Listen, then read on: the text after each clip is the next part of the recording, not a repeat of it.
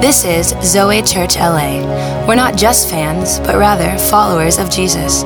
Tune in as Pastor Chad Veach teaches of God's love and how we can live a Zoe life, an abundant life. Mark chapter number eleven. I'm going to jump in for the sake of time. If you missed last Sunday, uh, you can jump on the podcast. We talked, kind of teeing up this Sunday, talked about living what kind of a life, church? The God-first life. Putting God first, living for God first. You can catch up on the podcast, and it leads us to this morning.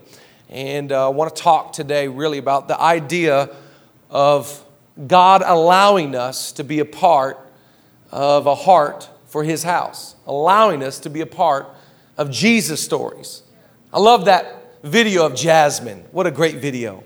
I love the video last week of Tommy and Leah telling their story.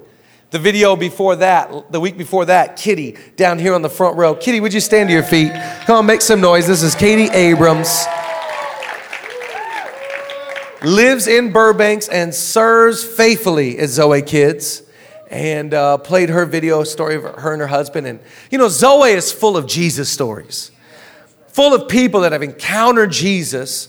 Jesus has changed their life. And now the narrative has been altered. The story of their life has been changed. We're believing that today through Heart for the House, so many stories will transpire because of your sacrifice. So many people will be changed because of what you and I give. Amen? And uh, we're finding this here in Mark chapter eleven. Uh, watch this here on the screens. This is right before Jesus dies for the sins of the world.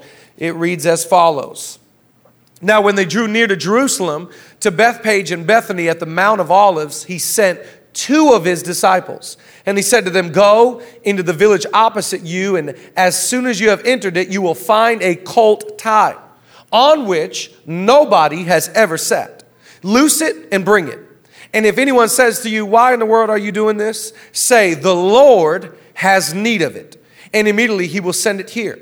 So they went their way, and they found the colt tied by the door outside on the street, and they loosed it. But some of the people that were watching said, what are you doing, loosing this colt? And they spoke to them just as Jesus had commanded. So they let them go. Then they brought the colt to Jesus and threw their clothes on it, and he sat on it, and many spread their clothes on the road, and others cut down leafy branches from the trees and spread them on the road. Then those who went before and those who followed cried out, saying, Hosanna!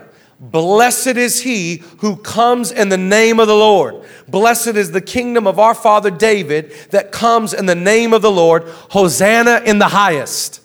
Let me just give you a picture of what has just transpired. Jesus is about to come into the city of Jerusalem where he will be betrayed. He will be beaten and lashed. He will hang on a cross for the sins of the world. But before he comes into the city, he looks at his guys and he goes, guys, um, just a heads up. You need to go into, this, into the town, and there's a donkey over there that's tied up. I want you to go and get it for me. I just want to encourage you today. God knows what you have. God knows what's in your possession. The Bible says the eyes of the Lord, they search to and fro throughout the earth, looking for those whose hearts are fully committed to him. The eye of the Lord is upon the righteous and the unrighteous alike. Anybody thankful today that God knows the status of your bank accounts? He knows the condition of your soul. He knows where your relationships are at. Anybody thankful today that God is watching our life? He knows when you stand up and sit down. God knows when you come out and go out and come in. God knows. So he says, I I, I know, because I know everything. There's a colt over there, and um, and it's tied up, and I want you to tell him, the Lord has, I like this part, the Lord has need of it. Like, God, are you saying you need what I have? Like, I thought God has everything. Like the Bible says, the earth is the Lord's and all that is within it. God's, God owns a cattle on a thousand hills. Yeah, the interesting thing about God is sometimes God needs what you have by the way you have because God gave it to you. So sometimes you got to just acknowledge, I'm going to give back what belongs to God. That's really not my donkey. That donkey belongs to the Lord. The Lord has need of it. Can you imagine there are things in your possession right now that God needs? He said, I need that donkey. And by the way, I don't just want any donkey. I want the donkey. Sorry, Shrek, I'm into it. Um, I want the donkey that nobody has ever sat on. This is God speaking of his supremacy. This is God speaking of his preeminence. That God is saying, listen, I don't want the donkey in the back of the stable that's broken down and has so many miles on it and this guy won't get me in. No, I want the best donkey you got. I want the one that nobody's used. I want you to bring my first. Bring your best to me. Come on, everybody, thankful today that God is not worthy of our secondary leftovers. Come on, he's worthy of our very best. He said, I want you to go in the city. You, you just, you, there's going to be a donkey. Just a heads up, there's a donkey. It's tied up. Tell him God needs it. The Lord needs it. And get me the one nobody has ever, nobody's ever been on this donkey. So they walk up. They're like, uh, just a heads up. God said, God, just in life, I just want to tell you, be very careful when you throw down the God card. Like when it's the God card, it better be the God card. They're like, hey, just a heads up, we're not here on our own agenda. It's God that needs it. Like, oh, God, you just, if God needs it. So they let the donkey go and watch what happens. Did you, did you see it in the script? It says they throw all their clothes on the donkey and they put a whole bunch of leaf branches down on the ground. And Jesus, the Messiah, at thirty-three years of age, he rides into Jerusalem. The Bible calls this the triumphal entry. He rides into Jerusalem off the sacrifice of some donkey owners. He rides into the city. Listen, a lot of people want triumph. Not everybody wants sacrifice. Before you got to have a triumph, you got to have a sacrifice. And Jesus rides in off the sacrifice and the offering of some donkey owners. This is just amazing. They're, they're shouting out, blessed is he who comes in the name of the Lord. Hosanna, Hosanna in the highest. And everybody's shouting and they're waving their branches. And this couple over here is going, O M G, that's our donkey. Yo, Sue, can you believe? That's our donkey. Jesus is riding our donkey. I cannot, this is mind-blowing. I can't, I, when I got up this morning, I never would have saw this coming. We're just ordinary people. God himself, the, the Messiah, is riding on our sacrifice. The city would never be the same. Humanity would never be the same. The world would never be the same off of the regular sacrifice of some people that own some donkeys. I want to preach to somebody today. You might, like, you might feel like you got ordinary stuff, but God can use it to do extraordinary things. This is just unbelievable. God needs what I have. My possessions, he gave them to me, and he's looking for me to give him my best. I want you to write down the title of this morning's message. It's, um, it's really simple. It's just called, That's Me in the Story.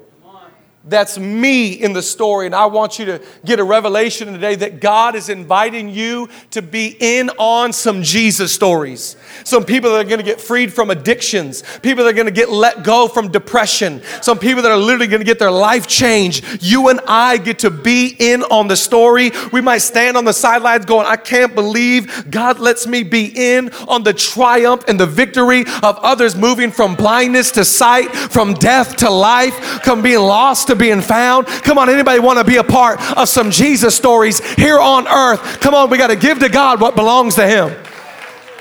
That's me in the story. I got to be honest, where I really got it from. That's me in the story. That's me. In... Anyways, let's pray. Father, we thank you today that you are so good. You are so gracious. You are so kind. We ask that this morning you would show us and teach us how to be those that willingly give to you what already belongs to you. We thank you that you are so kind. You have given us everything that we have. Thank you for salvation. Thank you for life forevermore. Thank you that you're a good, a kind, a loving, and a gracious God. We acknowledge today that you're for us and not against us. You are with us. And we, we say today as a church that we have a heart for your house. We declare that you are building your church and you're using people like us to build it. We love you more than life itself. And God, we thank you that the Dodgers will win the World Series in Jesus' name. And everybody said together, come on, let's applaud and thank the Lord in advance. Come on, let's just applaud and thank God in advance. I'm going to give you four things to write down this morning. Four things. Here's the first thing. Write down number one. Givers, givers are joyful. Just, I love this about giving because you never see people give like, ugh, ugh, the worst. Giving is a joyful act. Giving, you, you were made to give, and you were made by a God that gives joyfully. In fact, when Jesus gave his life, when Jesus made the decision to go to the cross to die for the sins of the world, he, he, the Bible says he didn't go like going like, why do I have to do this? But it says he went with the joy that was set before him. Come on, watch here in Hebrews chapter twelve, verse two. It says this of Jesus, for the joy set before him, he endured the cross. In other words, he gave his life gladly. He gave his best with a smile on his face. He gave his best knowing lives will be touched. Stories will unfold. Something will happen if I give my best. Givers are joyful. I just, I always think what the Bible says. It's better to give than it is to what? Receive. I'm, I just had my birthday. I turned thirty-eight years old. I'm a grown man now, four kids. And so on my birthday, I got I got many presents. And on my present, when I open my presents, I always think when I'm opening a gift, I'm blessed that I'm receiving it. But the person that gave me this gift is more blessed than me.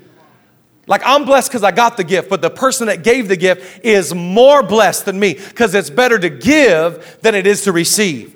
And there's something about giving with joy. Your giving is always attached to joy. Giving is addictive. When you start giving, you start live to give. In fact, my friend Carl Lent says, you ain't living till you start giving. Because once you start giving, now you're really living. Now you're living the abundant life. You're living the joy. You're more blessed. That's why you're a resource. That's why you're a blessing. So when you're giving, you're giving, you're living the joyful life.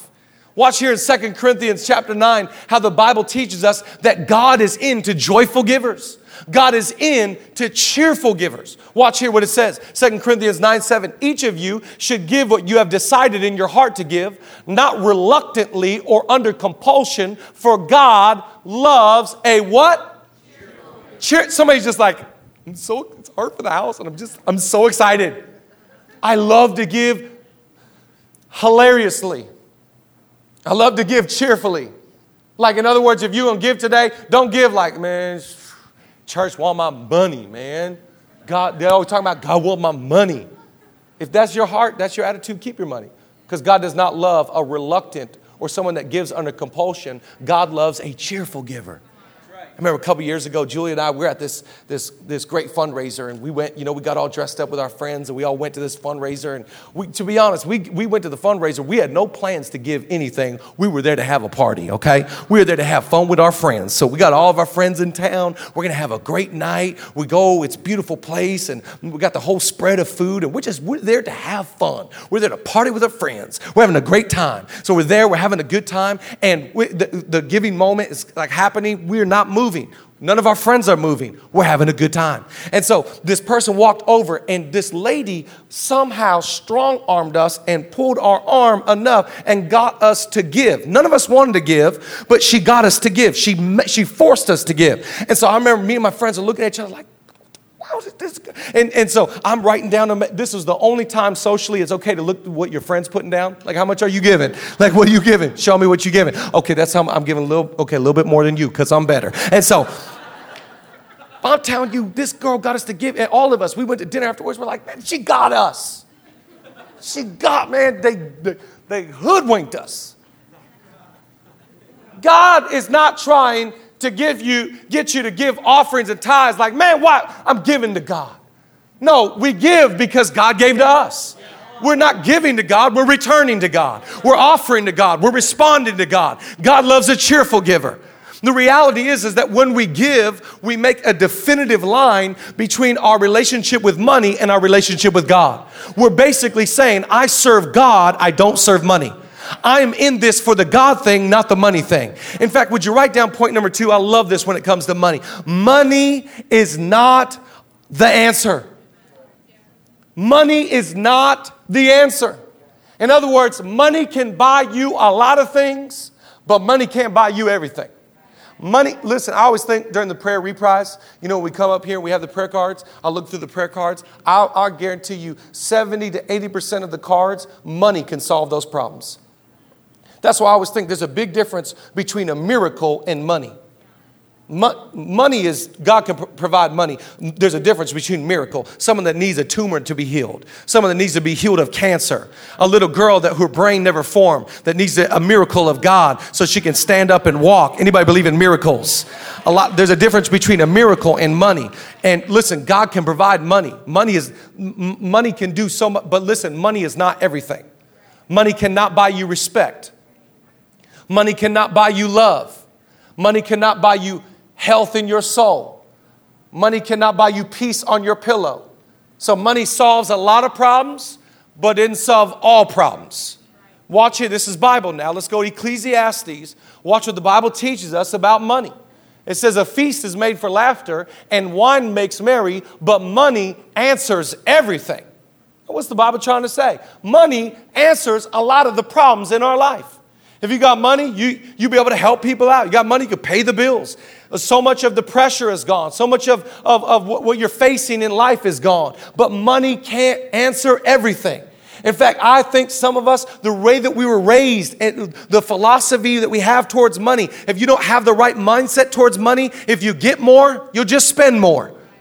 That you get more money, that won't solve all your issues. It will solve it for a short time, but not a long time. That's why statistics say people that, that win the lottery, they'll eventually end up bankrupt. Why? Because they just got more money and they spent more money. We have to understand money is not the solution to everything. Jesus is the solution to everything. And he can actually teach me how to appropriately approach money. Because the reality is more is more. A lot of us want more money, you, but, but you don't want more temptation. You don't want more access. A lot of times more money means more pressure. A lot of times more money means more demand. That, that, that doesn't mean it's going to solve all your problems. But when you and I come to God and we say, I will not serve money, I will serve God. I will not serve mammon, I will serve God. I give my life to God, not to money. Somebody say amen. Amen. Oh, I like this. Watch what else it says about money in Ecclesiastes. It says this about money. It says, for wisdom is a defense. Wisdom is a defense. For wisdom is a defense. What's the Bible saying there? Wisdom is a defense. Wisdom. If you use wisdom, you use wisdom. Go get wisdom. If wisdom comes into your life, it will defend you from not going to do something stupid. It will defend you. Wisdom is a defense. And you know what else is a defense? Money is a defense. So in other words, money can keep you from, from going under, getting bankrupt, getting yourself in a bad situation. Money is a defense. It builds a wall for you. So we need money. Money is essential. Money makes the world go round. You got to have money. If you want to make an impact in the world and have an influence for God, you need money. I love that story of Jesus that he tells about the Good Samaritan. Remember that story about Jesus and the Good Samaritan? What did the Good Samaritan do? The Good Samaritan put him up in a hotel room, paid for all of his medical bills. I always think if you want to be a blessing, you got to have a Samaritan's purse. You need some money to be a blessing. You need some resource. You need some donkeys in the stable to be able to give something to God. Somebody say amen. So write down point number three. Money is not evil.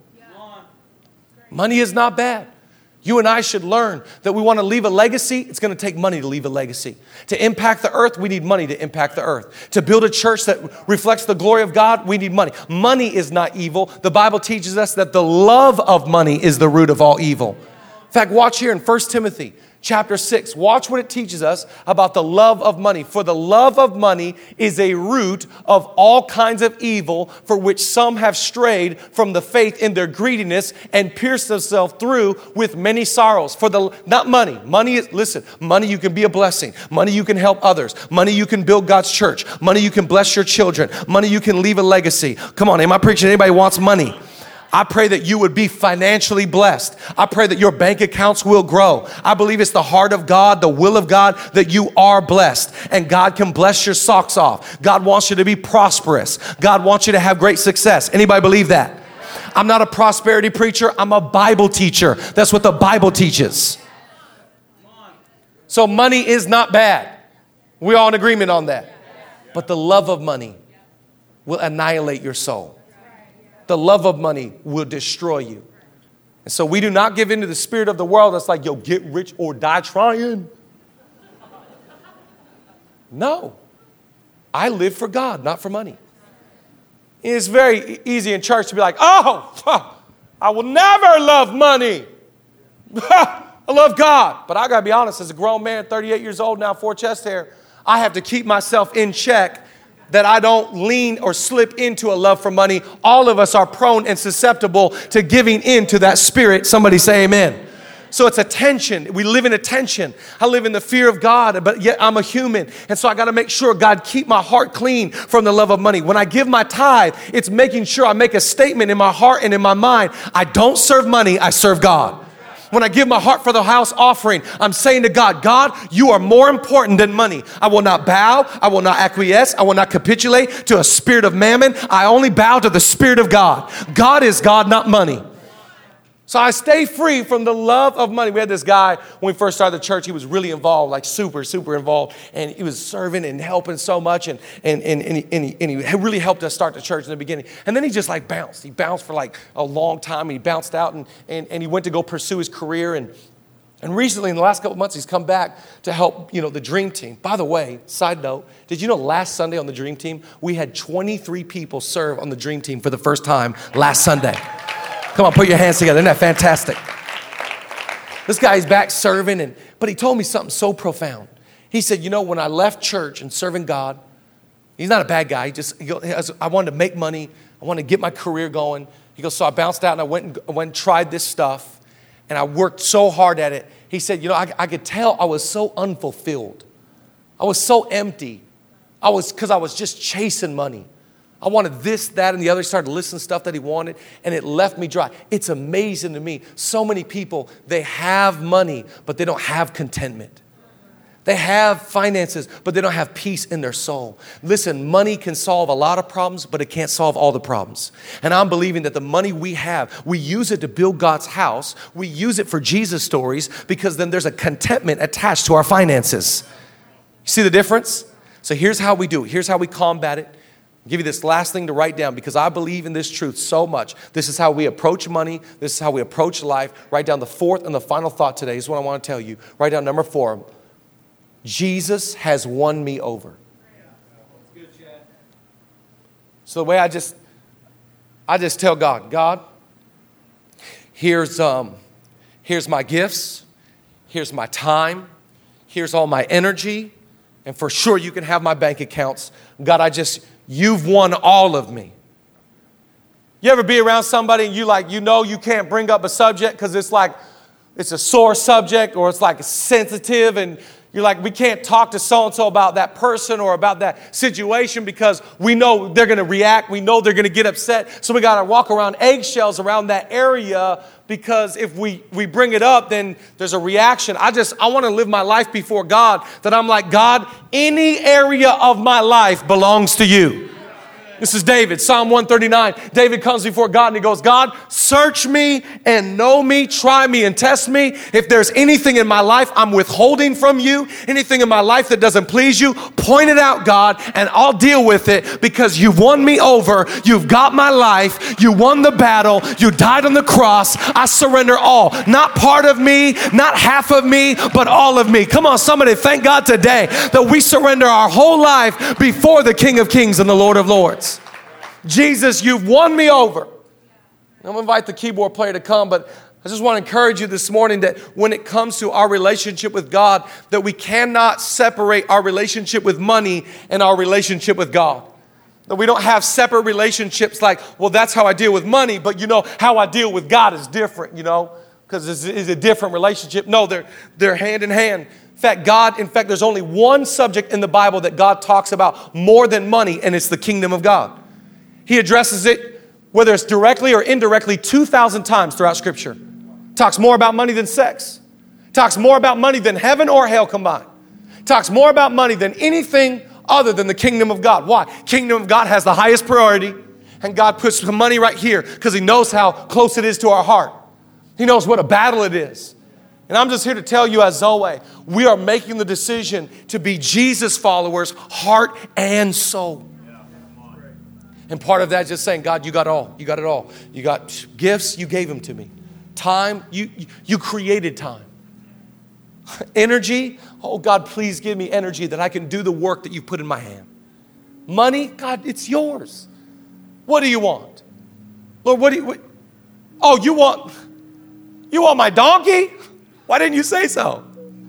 The one that nobody sat on? God, I give you my best. I'm believing that in our church, we will be those types of people that we're saying, you know what? I'd rather be on the story, standing on the sidelines, watching Jesus do his thing right into our city with a triumphal entry, going, I can't believe I get to see Jasmine's life changed and, and Tommy's life changed and Kitty's life changed, all because I got to offer to God, not my, not my secondary leftovers, but my very best. Come on, somebody thank God today that we are making decisions this morning to say, God, that's me in the story. Thanks for tuning in to this week's podcast. We hope you were inspired and encouraged by the message. To get more information about Zoe Church, check out our website, w w w dot zoe church dot org, or follow us on Facebook, Instagram, Twitter, and the newly added Snapchat under the handle Zoe Church L A. Have a blessed day.